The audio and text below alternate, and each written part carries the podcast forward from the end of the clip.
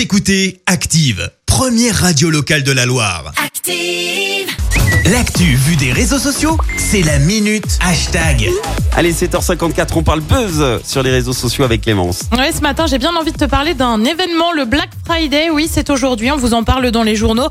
Le Black Friday a été décalé d'une semaine en raison du contexte sanitaire et de la fermeture des commerces en novembre dernier en France. Résultat, les promos, les bonnes affaires, et ben c'est aujourd'hui et forcément euh, sur Twitter ça prend mais alors super bien euh, parce que les promos, bah ça a commencé dès hier soir et forcément ça a été un peu la cohue sur les sites internet.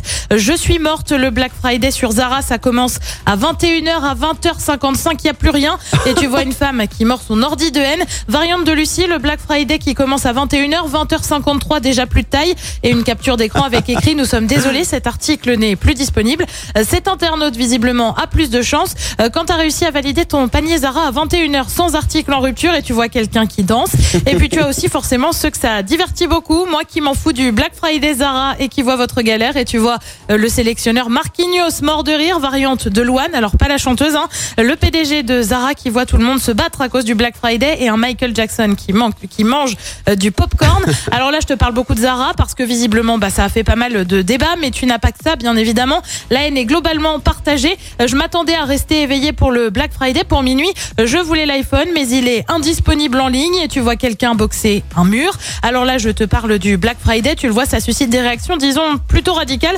Mais en marge du Black Friday, tu as un autre hashtag qui tend à monter. Le Green Friday, ça part en fait d'un collectif d'associations pour aller vers une consommation responsable. Euh, Tu as aussi le Blue Friday où cette fois tu achètes, mais une partie de l'argent est reversée à des organismes qui œuvrent pour la protection de l'environnement. Euh, Bref, au final, entre toutes ces couleurs, on s'y perd un petit peu. La meilleure solution, c'est peut-être de vous laisser choisir. Et puis euh, une solution aussi, tu parlais du Green euh, Friday pour l'écologie. Allez sur internet, ça, ça fait euh, ça fait beaucoup beaucoup de pollution hein, parce qu'on fait tourner les Ouais, serveurs. après, c'est devenu inévitable aujourd'hui. Enfin, tout le monde bosse avec Internet. Bien sûr, mais là pour aller acheter et profiter du Black Friday, allez plutôt en ma- Écoutez Active en HD sur votre smartphone, dans la Loire, la Haute-Loire et partout en France, sur activeradio.com.